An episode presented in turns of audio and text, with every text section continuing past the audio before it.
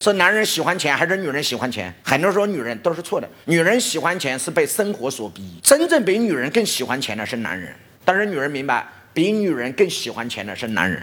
因为男人知道比女人更明白，有钱就有一切，你想要的一切都在钱之中。你所有的事业每往前走一步，都需要钱来开路。没有钱谈什么事业？老板自己可以不喜欢钱，但是你要知道，没有钱就没有人跟你走。你每往前走一步，事业每往前推动一步，都需要用钱来开路。所以，一个优秀的女人不是自己不喜欢钱，是你要知道你的属性，女为水，水为财。所以你在你老公身边是要帮他一起旺财。